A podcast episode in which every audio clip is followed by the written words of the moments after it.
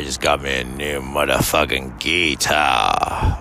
Don't even know her name yet.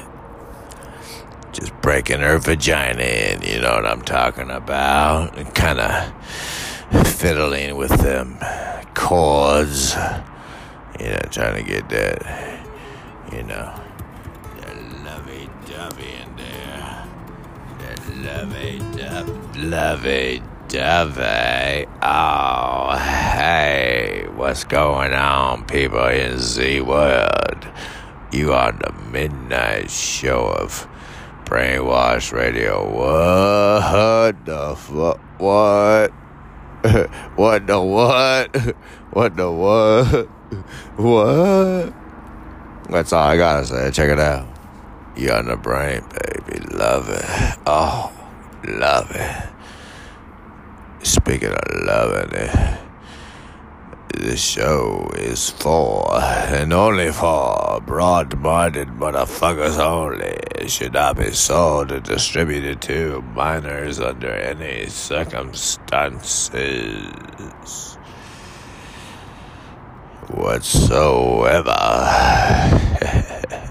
I just let y'all know. You know, if you have your kids in the room, damn, shame on your ass. I should be spanking your vagina. West, etc. These things weren't restricted to that. I can't explain it any further. All I know is that I didn't want to watch one more second.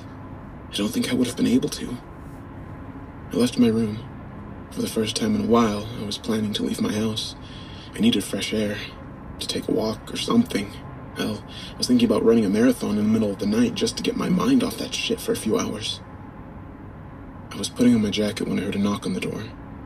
I stopped dead in my tracks. Obviously, I wasn't opening up. About a minute, and five more sets of knocks came before somebody spoke up. Open up. We know what you did, but we're not here to hurt you. We just want to talk.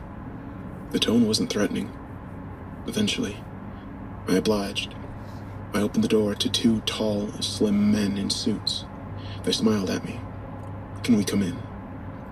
Still, I don't know how they found me. I thought for sure that I was off the grid. We sat down on the couch. I guess I was just waiting for answers at this point. One of them looked at me and said, What were you looking for? I don't know. I, I don't know, but I'm not going back. I responded. He smiled again. Like, this was what he wanted to hear. The other one piped up. Who do you work for? His tone was a bit more aggressive.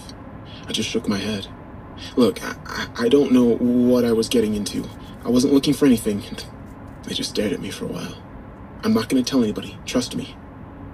And they finally responded. We're not worried about that. Doubt anybody would believe you. Another smile. Somehow it felt genuine. We just wanted to know what your priorities were. In retrospect, that was a very strange question. Just do us a favor, and we'll leave. I perked up. Give us the device you used to access it. I didn't ask any questions. I ran upstairs and basically tossed them my laptop. They both smirked at me one last time before heading to the door. Just as they were about to leave, one of them turned back. I don't think you need to be told again, but don't try this again. And don't show anybody else how to get there either. We'll know. I didn't ask who they were. I'm not sure I would have wanted to know. It's been a week now. I don't go on the internet so much anymore. After this, I'm going to try to forget. To try and not think about it anymore. I've started having horrific nightmares. Been seeing a therapist for that, but I don't think it's helping. Anyways, I'm not gonna let this consume the rest of my life. The thing is, I'm afraid this might not be possible. There are things we aren't supposed to know about. Probably for our own safety and sanity. Don't try to seek them out. It's better that way. However, it might If you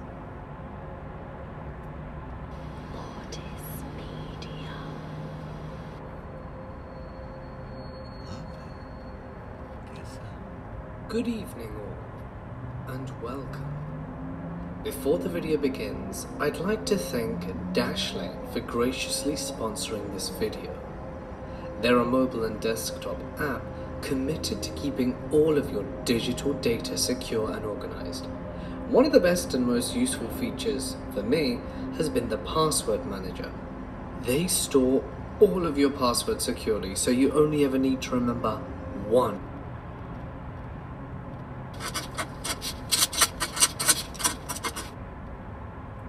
Men in black are reported everywhere across the world. In fact, these men may not even be human. Their enigma is just that great. Whether government agents, ultra-dimensional entities, or aliens, it is claimed they exist for one purpose to silence all those involved in UFO research and make sure that the truth about the existence of extraterrestrials and their agenda remains obscured. It was the 3rd of August 1965, and 38 year old former police officer Rex Heflin was out on the Santa Ana Freeway in Southern California doing his job as a highway maintenance engineer for the Orange County Road Department. Savage Point, the publisher and co-owner of the Santa Ana Register newspaper, saw them and asked to borrow the originals for publication. Reluctant and still believing the photographs to be of an experimental aircraft from El Toro, Heflin eventually agreed for the newspaper to make copies of the images. Six weeks after the initial incident, the photographs were published in the Register. Soon after, the story attracted the attention of UFO researchers, who, far from agreeing with Heflin's assumption that the object in question was an experimental aircraft, believed he had actually witnessed a craft of extraterrestrial origin.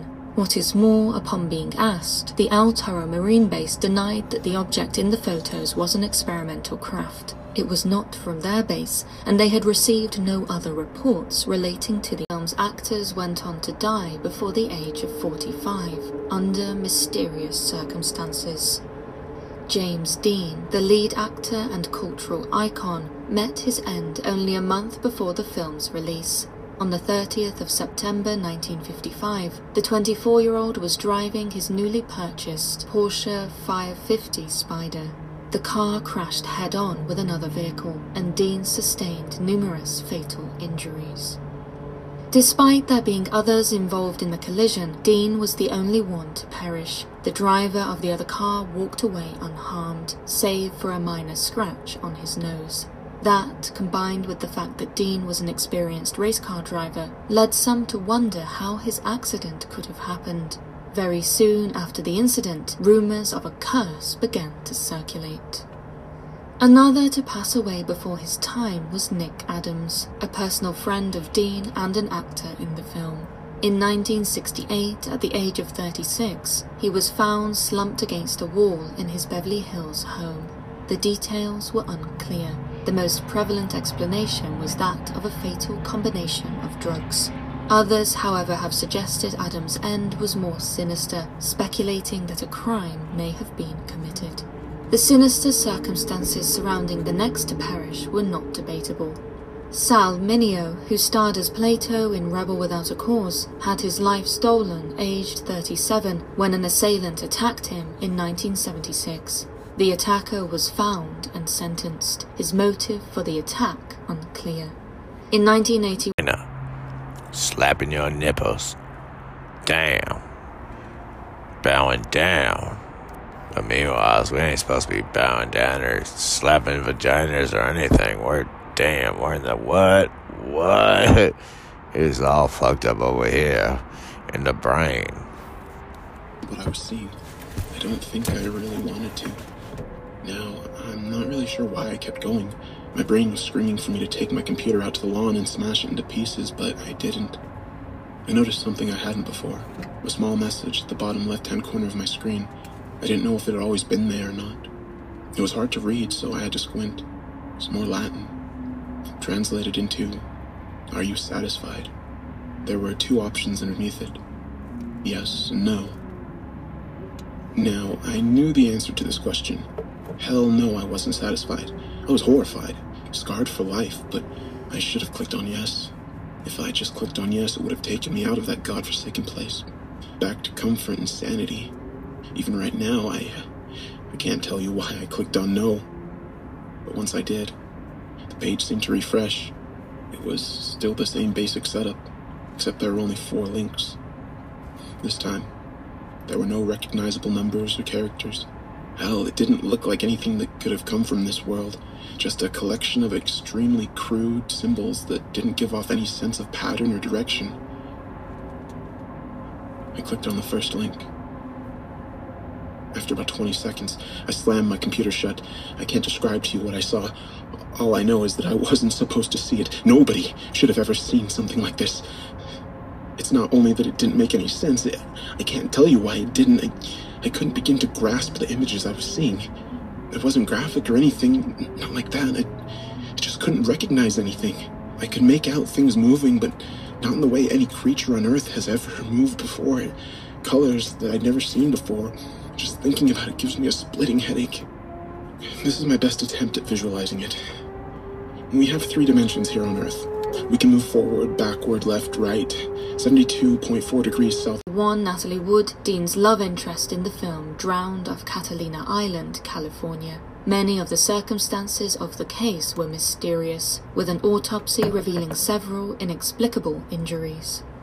A series of tragic deaths that many saw as somehow being connected to the 1955 movie.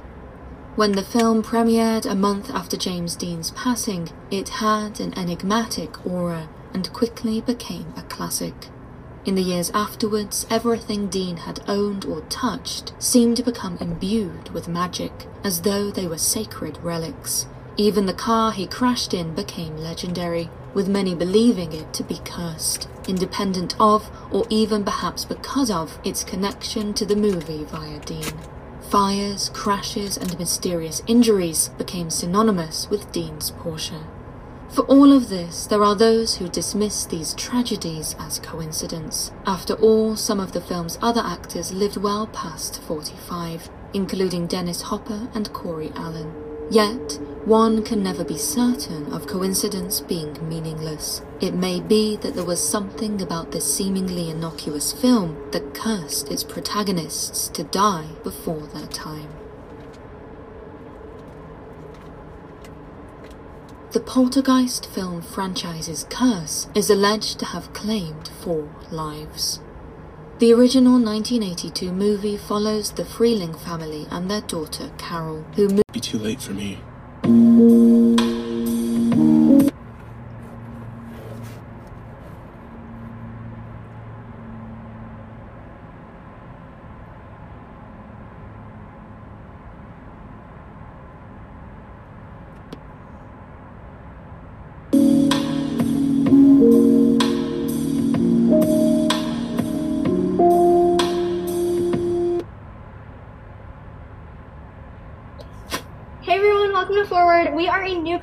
Doctor's office that's doing primary care differently. Our best in class doctors are here to help you live a better.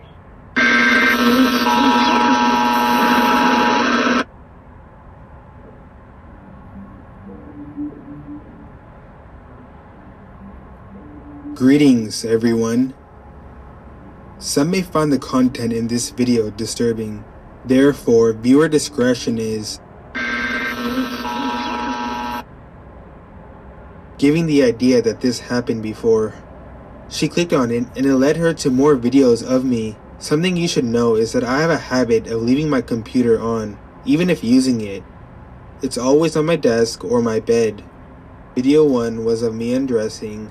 In video 2, I was practicing guitar. In video 3, I was making out with my boyfriend. And in video 4, I was sleeping. She said that those were all the videos. She ended up calling me, and our conversation went like this Her, hey, what are you doing? Me, homework, why? Her, why don't we go see a movie? Me, sure, can you pick me up? Her, yeah, be there. move into a new house which is infested by spirits. What follows is a struggle to save Carol from evil entities attempting to abduct her and take her to their dimension. It is said that the curse can be traced back to production, with strange things allegedly occurring on set. In one scene, a mechanism on a toy clown was supposed to wrap its arms loosely around a young actor, giving the appearance of strangulation. Terrifyingly, something happened which caused the toy to start actually strangling the boy actor. What happened on set, however, was nothing compared to the horrors that happened off it. Dominique Dunne, the actor who played Carol's elder sister in the film, passed away shortly after Poltergeist was released, after her boyfriend attacked her.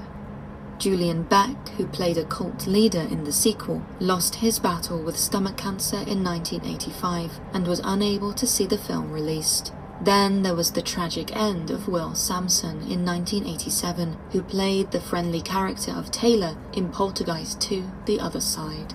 However, the most tragic end of all attributed to the curse is that of the child actor Heather O'Rourke, who played several trees were obscuring a railroad crossing sign, and concerned that motorists would be unaware of the danger ahead, Heflin attempted to radio in and alert his supervisor. The radio, however, was unexpectedly dead. At that moment, sitting inside his work van trying to make contact, Heflin is said to have spotted something strange in the sky a 20 foot wide hat shaped aircraft that flew across the road at a height of about 150 feet. Fortunately, Heflin had a Polaroid camera to hand, which he used for his job, and was able to photograph the peculiar craft through the windscreen of his van. As it came closer, he claimed he witnessed a greenish white rotating beam of light emitting from the center of the UFO on the bottom side, and was able to take two further photos. Watching the craft through the passenger window of his van, Heflin described seeing it wobble as it continued moving away, slowly gaining altitude, at which point it seemed to gain stability, then it increased its velocity and altitude more rapidly, leaving a deposit of smoke-like vapor, after which it disappeared, a bluish-black ring of smoke in its wake. Heflin then drove towards the smoke ring and was able to take a fourth and final photograph before the smoke faded. At the time, Heflin believed he had seen an experimental aircraft from the nearby El Toro Marine Base. As such, he did not think much about the images and didn't mention the incident to anyone until he showed the photos to a few co-workers at his Santa Ana office. Upon sharing them, it was suggested that what he had seen was not an experimental aircraft and might in fact be something more unusual, perhaps even something not from Earth. Heflin was unconvinced and for a time kept the images to himself. Eventually, after loaning the originals to his sister, copies of Heflin's photos ended up being displayed in a pharmacy in Santa Ana, at which Carol. She did not live to see the third film completed, passing away of an undiagnosed illness at the tender age of 12. Director Gary Sherman has stated that he and the crew felt such a tragic burden after Heather's passing that they had wanted to stop production of the third Poltergeist film. He was, however, forced to finish production and make a new ending without her, which even he described as stupid. To those who believe that the Poltergeist movies were cursed, the botched ending to the franchise can be seen as its ultimate triumph. On the other side, many simply see misfortune at the center of these tragic events. Will Sampson had been suffering from a chronic degenerative disease for a while, and Beck had been battling against cancer for a couple of years. Heather's passing can likewise be attributed to plain earthly tragedy, the mistakes of doctors which predated the franchise. Yet, there are still many who see the timings of these tragedies as being linked to the film. One popular theory surrounding this is the belief that real skeletons were used as props at the end of the first Poltergeist movie, and that such unholy desecration brought a curse upon the franchise. Indeed, in an interview in 2008, JoBeth Williams, who played Diane Freeling in the film, stated that she had assumed the skeletons she would be interacting with were made out of plastic or rubber. Too late, she found that they were real skeletons that the production had acquired because it was too expensive to make fake ones. Bruce Casson, the film's assistant prop master, corroborated Williams by stating that the skeletons came from Carolina Biological and at the time were mainly used by medical students. With this in mind, it could be said that short-term financial solutions cost the crew far more than money in the long term. In 2013, a silent film called Return to Babylon was released. It showcased many of the scandals and tragedies that occurred during Hollywood's early years. According to filmmaker Alex Monty Object, Eager to examine the case in greater detail, researchers contacted Heflin asking to see the original Polaroids. The answer they received was unexpected. Heflin explained that they could not borrow them as a government official had already taken them away. By the time an investigative team headed by a noted biophysicist reached out to Heflin at the end of September, Marine Corps intelligence officers had come to Heflin's house, interviewed him, and borrowed the first three pictures to make copies. The photographs were returned, after which the US Air Force also made contact and conducted an official inquiry, during which Heflin was interviewed for more than three hours, and the originals were once again taken away for further investigation. As before, the images were returned, with the report made by the US Air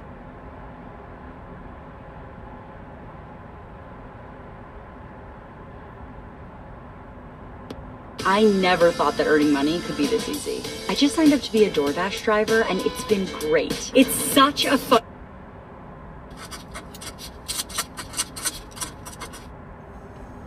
The silver screen presents us with a glass cage from which to see a created world. Everything within is fabricated, but we suspend disbelief to be entertained. Detached, we are safe from these fictionalized events. Yet, there are movies which are claimed to have transcended their sets in order to afflict their creators. Everyone from actors, producers, writers, special effects designers, and their acquaintances. Some films are even said to be so cursed that they never made it to the screen. With that in mind, here are five of the most cursed movies of all time. The classic American movie Rebel Without a Cause was released in 1955. Centering on the antics of emotionally confused middle class suburban teenagers, it has been heralded as one of the greatest films of all time. However, some claim that the movie's legacy is not just cultural, but deadly too. Many of the films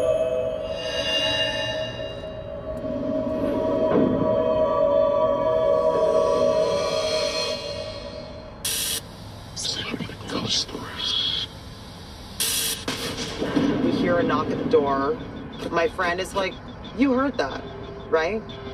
She's like, There was nobody there. Then I hear this scared me. There's always weird things going on at the house that I was growing up in. The second I put my head to the pillow, I heard a man's voice. Somebody was like kneeling at, at my bed. The feeling I got is immediately that it was a very sad place. I heard this voice. He pointed his staff. He started to come down the stairs, and I thought, I'm in trouble. That night, I wake up. I can see myself from three different perspectives. Knowing that somebody had died.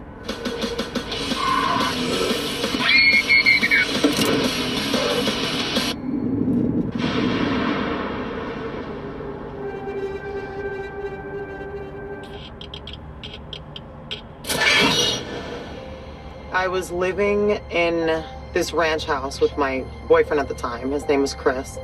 And we lived out in Agoura Hills, which is about half an hour outside of Los Angeles. But none of our friends would come see us, and we were kind of isolated out there, and we were both working in Los Angeles.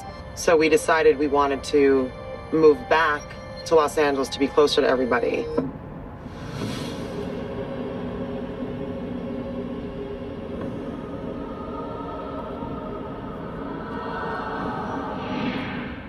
We found this really beautiful old English manor. It was like a big white house. And when I walked in, I just fell in love with it. And I I wanted, I'm like, oh my God, this is amazing. And it was really beautiful. And and we moved in. And we were walking around the house. When you walk in the bedroom, and then just to the left, there was a little sunroom with these little one Natalie Wood, Dean's love interest in the film, drowned off Catalina Island, California. Many of the circumstances of the case were mysterious, with an autopsy revealing several inexplicable injuries. a series of tragic deaths that many saw as somehow being connected to the 1955 movie. When the film premiered a month after James Dean's passing, it had an enigmatic aura and quickly became a classic. In the years afterwards, everything Dean had owned or touched seemed to become imbued with magic, as though they were sacred relics. Even the car he crashed in became legendary, with many believing it to be cursed, independent of, or even perhaps because of, its connection to the movie via Dean. Fires, crashes, and mysterious injuries became synonymous with Dean's Porsche. For all of this, there are those who dismiss these tragedies as coincidence. After all, some of the film's other actors lived well past 45, including Dennis Hopper and Corey Allen. Yet, one can never be certain of coincidence being meaningless. It may be that there was something about this seemingly innocuous film that cursed its protagonists to die before their time. The Poltergeist film franchise's curse is alleged to have claimed four lives. The original 1982 movie follows the Freeling family and their daughter Carol, who. And we were both just like, there might actually be something here.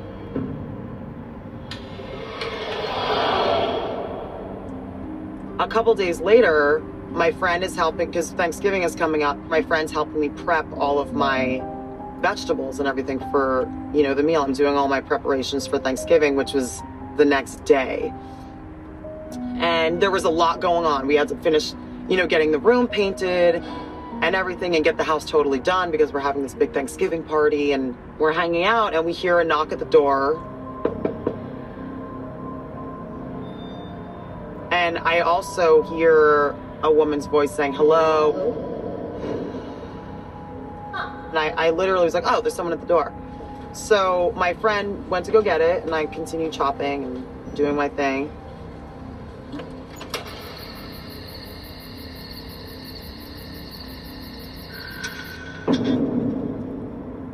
And then she comes back a couple seconds later and she's like, You heard that, right? And I said, Yeah. She's like, There was nobody there.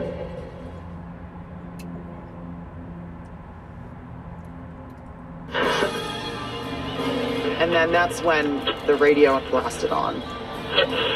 And we're both a little startled because we're like, where is that coming from? And it was coming from upstairs in my master bedroom.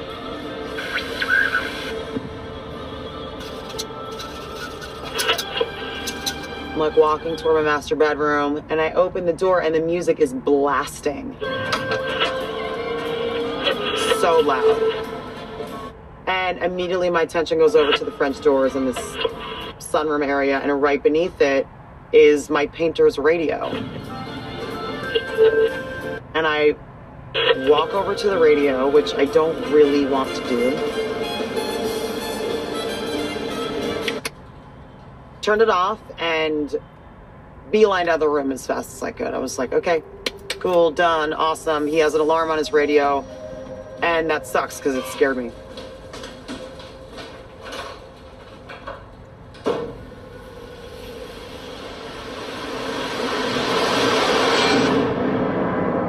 So the next day, it's it's Thanksgiving Day, and he's you know finishing up his stuff, and I go up there and I'm and I'm talking to him, and I'm like, hey, so, you know, last night I was doing some cooking and stuff, and the alarm on your radio went off at like eight o'clock at night, and he's like, I don't have an alarm on my radio. He's like, Laura, I think I know why that might have happened. I don't want to freak you out. There's an old woman in your bedroom.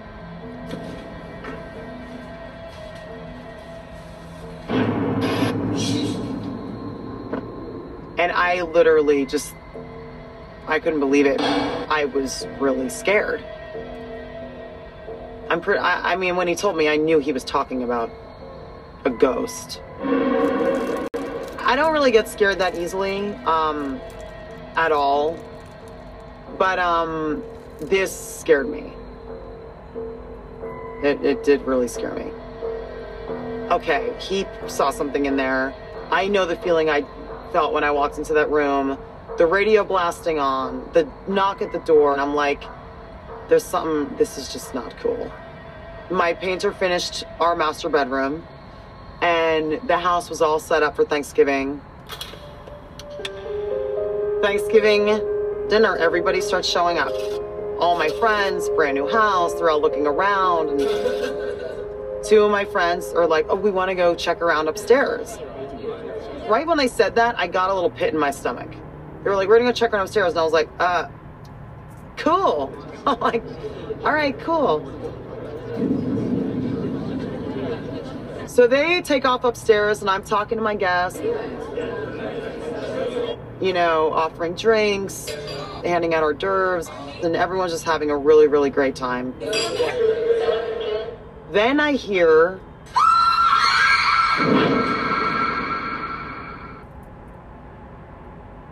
Everyone's just having a really, really great time. Then I hear. And everybody is just like, what's going on? And I run to the stairs, and the two of them come running down the stairs. They're like, oh my God, Laura, you're not gonna believe what we just saw. We walked into your bedroom, and we saw an old woman. And I literally like went pale, and I'm just like, oh my God.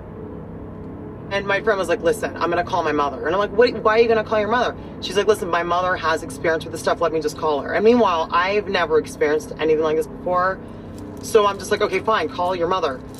And she calls her mother, and her mother's never been to my house before.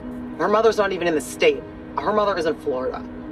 And she calls her mother, and I get on the phone, and she said, okay, I'm gonna need you to go back up to your room.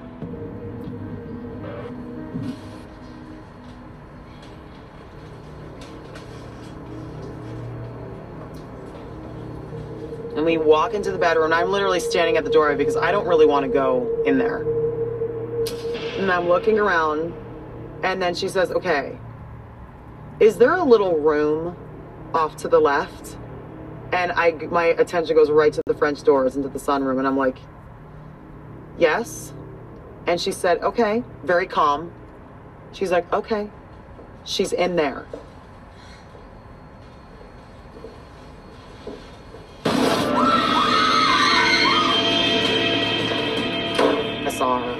We're like, oh my God! We scream and just freak out, run out of the room. And I could, this woman has never been to my house before.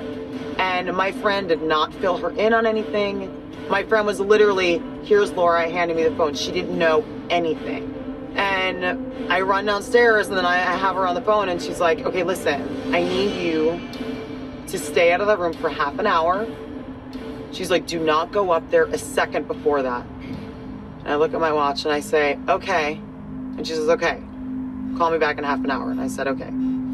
Hang up the phone, trying to do my best to deal with what's going on. Meanwhile, upstairs, I don't know what's happening. And then half an hour later, it's so funny, the three of us meet at the bottom of the stairs and we're like, okay. We walk up the stairs together. We walk into the master bedroom and it's like nothing had ever been there. The vibe is different, it feels cozy.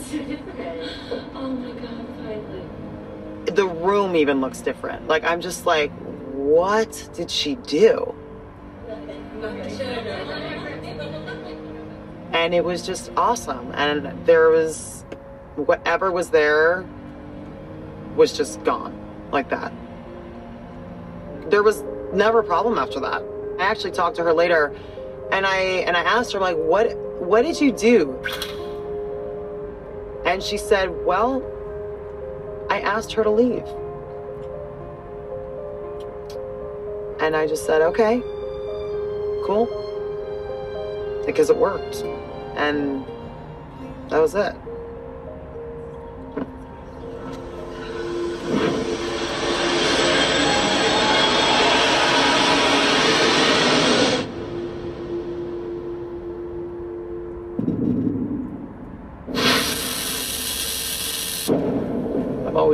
believe that there was always uh, always something else out there. I actually grew up in a in a home that was uh, that I believed to be haunted.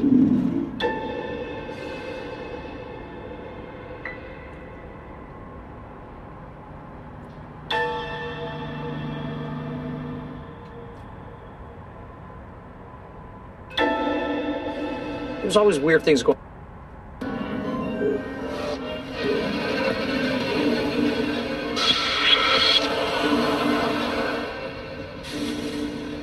Caught fire. Little kids would come over, and my, my, my sister would babysit, and and nobody would go into my bedroom at all. I mean, if they, there was a lot of, yeah, like a lot of Hot Wheels and all kinds of that kind of stuff, and but nobody would go in there. Everybody was kind of scared.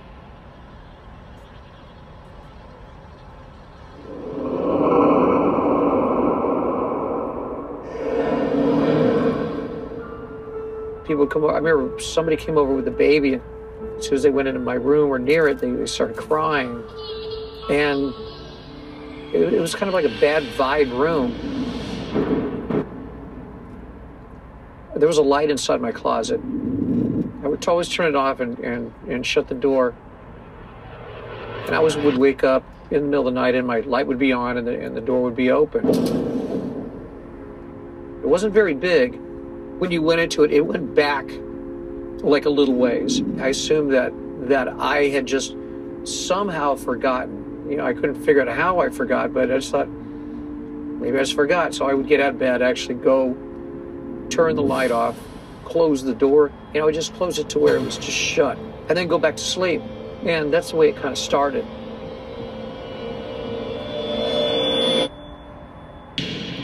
After that happened, every night, the second I put my head to the pillow, I would hear just like a complete party going on with people laughing and people cheering each other, music. It wasn't like I woke up listening to it. I turned the lights off, get in bed, and boom, there was sound. And it just it went on and on and on. But the second you lifted your head off of it, you you couldn't hear anything anymore. It was silent. It got kind of so annoying that I just would try to stay up as late as possible before I would go to bed, so I would be really tired, so I wasn't annoyed by by all the noises in my room. Until until like one night, the music was going on in the one ear, and I heard through my other ear a a mumbling, a, a, a, man's voice. But it was um, it wasn't really saying anything, but it was there. It was talking to me, but it wasn't. I couldn't really understand what the words were. It sounded like a man's voice. At that point, I was petrified. It sounded like somebody was like kneeling at, at my bed and trying to talk to me. It really scared me with the with the man's voice.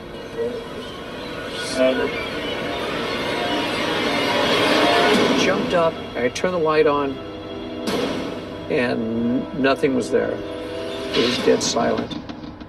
I didn't know what was going on. I, I got really scared. I ran in and I told my dad. The door was closed. You know, I banged on the door. My dad was, you know, what are you doing? What's going on?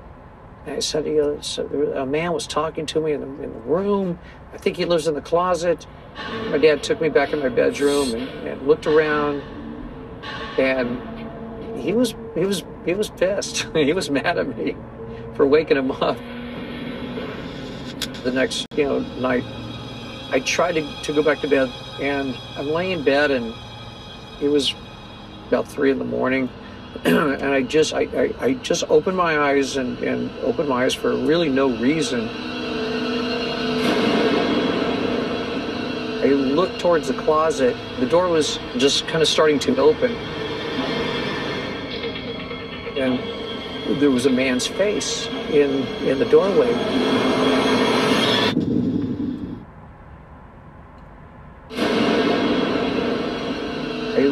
Towards the closet. The door was just kind of starting to open. And there was a man's face in in the doorway. It was an old man and he was it was an old man and he was. I looked towards the closet. The door was just kind of starting to open. And there was a man's face in in the couldn't really understand what the words were. It sounded like. There was nobody there. He was he was he was pissed to go back to bed. And I'm laying in bed and it was about three in the morning. and I just I, I, I just opened my eyes and, and opened my eyes for really no reason. I looked towards the closet. The door was just kind of starting to open. And there was a man's face in in the doorway.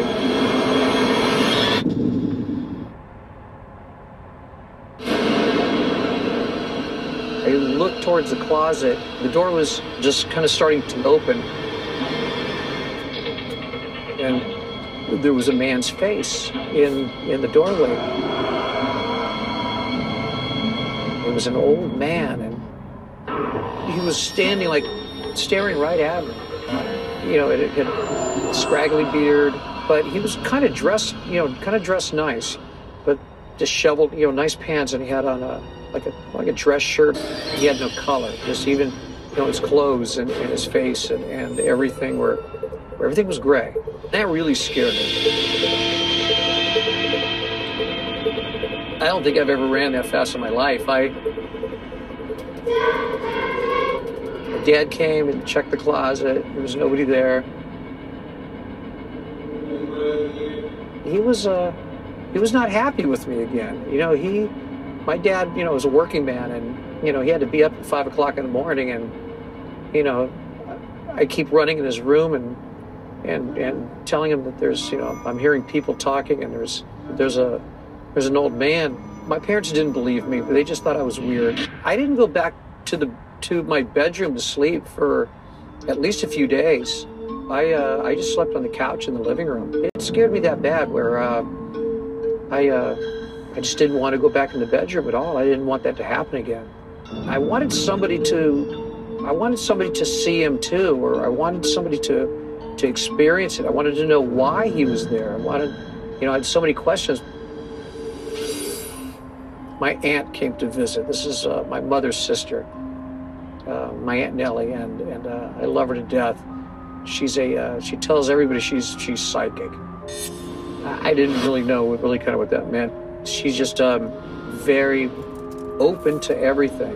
You know, like she her, her mind is completely open, and I think she feels things and sees things that that that we don't see. She she kind of pulled me aside and she said, she said she said Vince, there's something going on in your bedroom, and I go, yeah. Nobody would believe me. She just knew. She told me she knew from right when she walked in the house. My mom and dad, they just kind of let, let her do what she wanted to do and kind of humor her. She closed herself in the bedroom for a long time. I, I have no idea what she what she did uh, back there, but um, she came back and she said that that uh, um, it was an old man. He, he didn't mean any harm, but uh, he had died in that bedroom. She said there was a party at the house, and people were having fun, and she described him, and, and she described uh, the fire.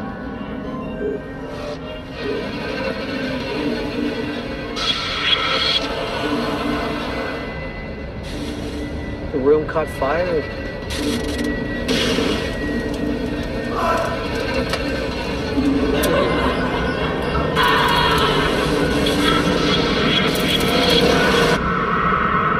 There was a party going on at the time that this guy passed away, and think he just wanted people to know that he had died in in uh, in that room. My aunt actually uh, started did a little research on the house, and that was a remodel uh, remodeled room uh, for with burn damage, fire damage.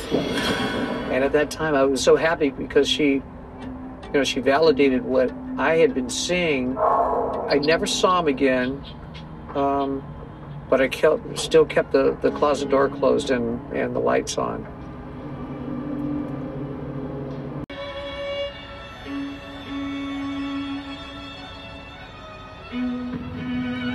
I didn't know very much about her. I knew that she was a big movie star because I had seen that movie. It happened in Sun Valley.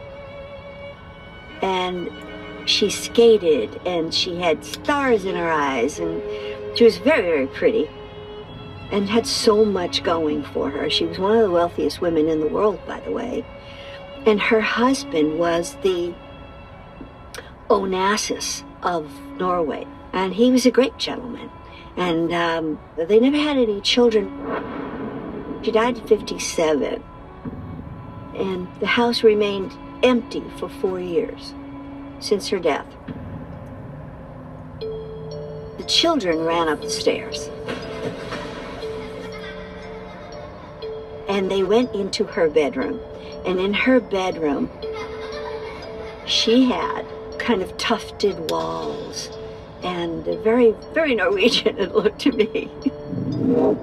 My children, of course, tiniest ones, went, Oh, this is a bedroom for a princess. Mommy, you could sleep here. we were getting ready to leave the house. I was getting very nervous because I didn't want to see anymore. I just knew that I just couldn't afford this house.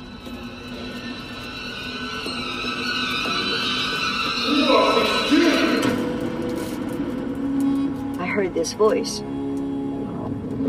He looked like a Viking that had just stepped off one of those big ships.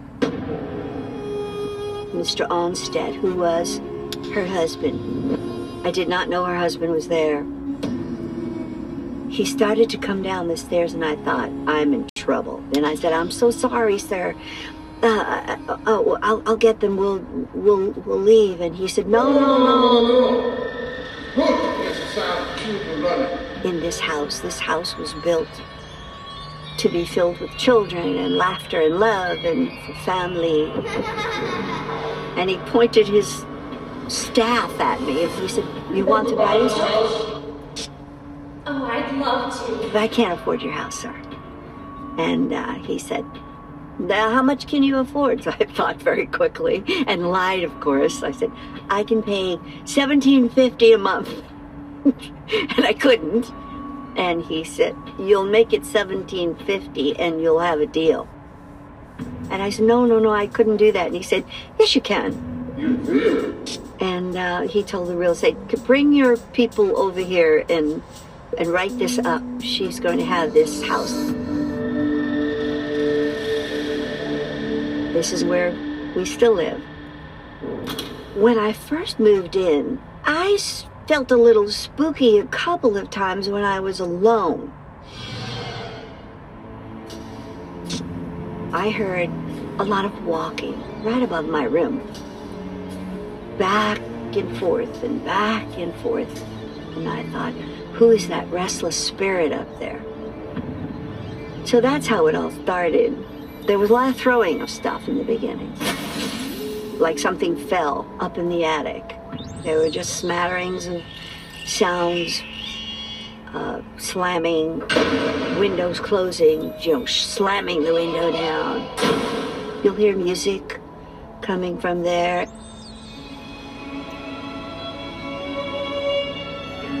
I, I finally went to investigate.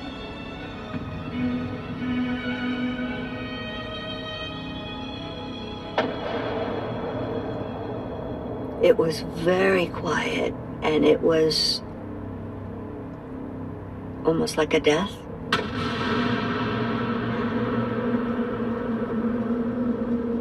It was deadly. I can't explain it. Course, there'd be nothing there. Then it started happening more frequently, more aggressive sounds. I'd have a party outside.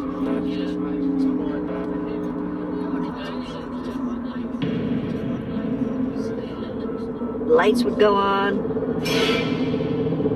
People would look up go, somebody's up there.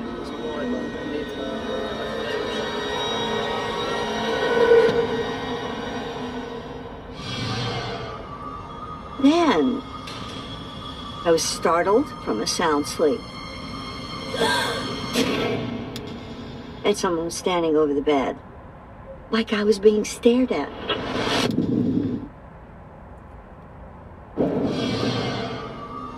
Then I was startled from a sound sleep. And someone was standing over the bed, like I was being stared at. And then it went away. There was a time where I thought, hmm, am I going to be able to handle this house? A few months later, I was up in the attic. I heard very light and like some light mumbling.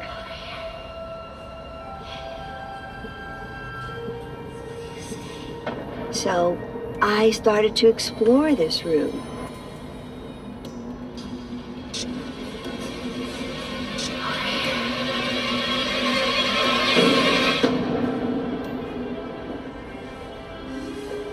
On the wall, she had a painted Norwegian fairy tale. It's of a little boy and a little girl, and um, she's skipping, and she has a full dress on, and, and it started at one end, and it went around the room, and I thought, this is beautiful. What what did she have this for? She had a probably a good imagination and was childlike herself. To have that painted, that fairy tale painted, she could have that have been the room that she had planned for her own children.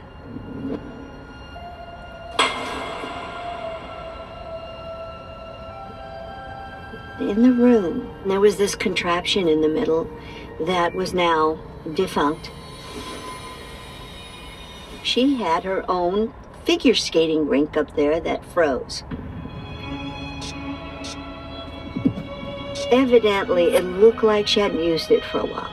So it was something that she used to do. This was uh, her, her sanctuary, and um, I better live up to it. I had, did have that in my imagination.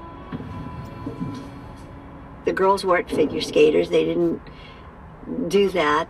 But roller skating was their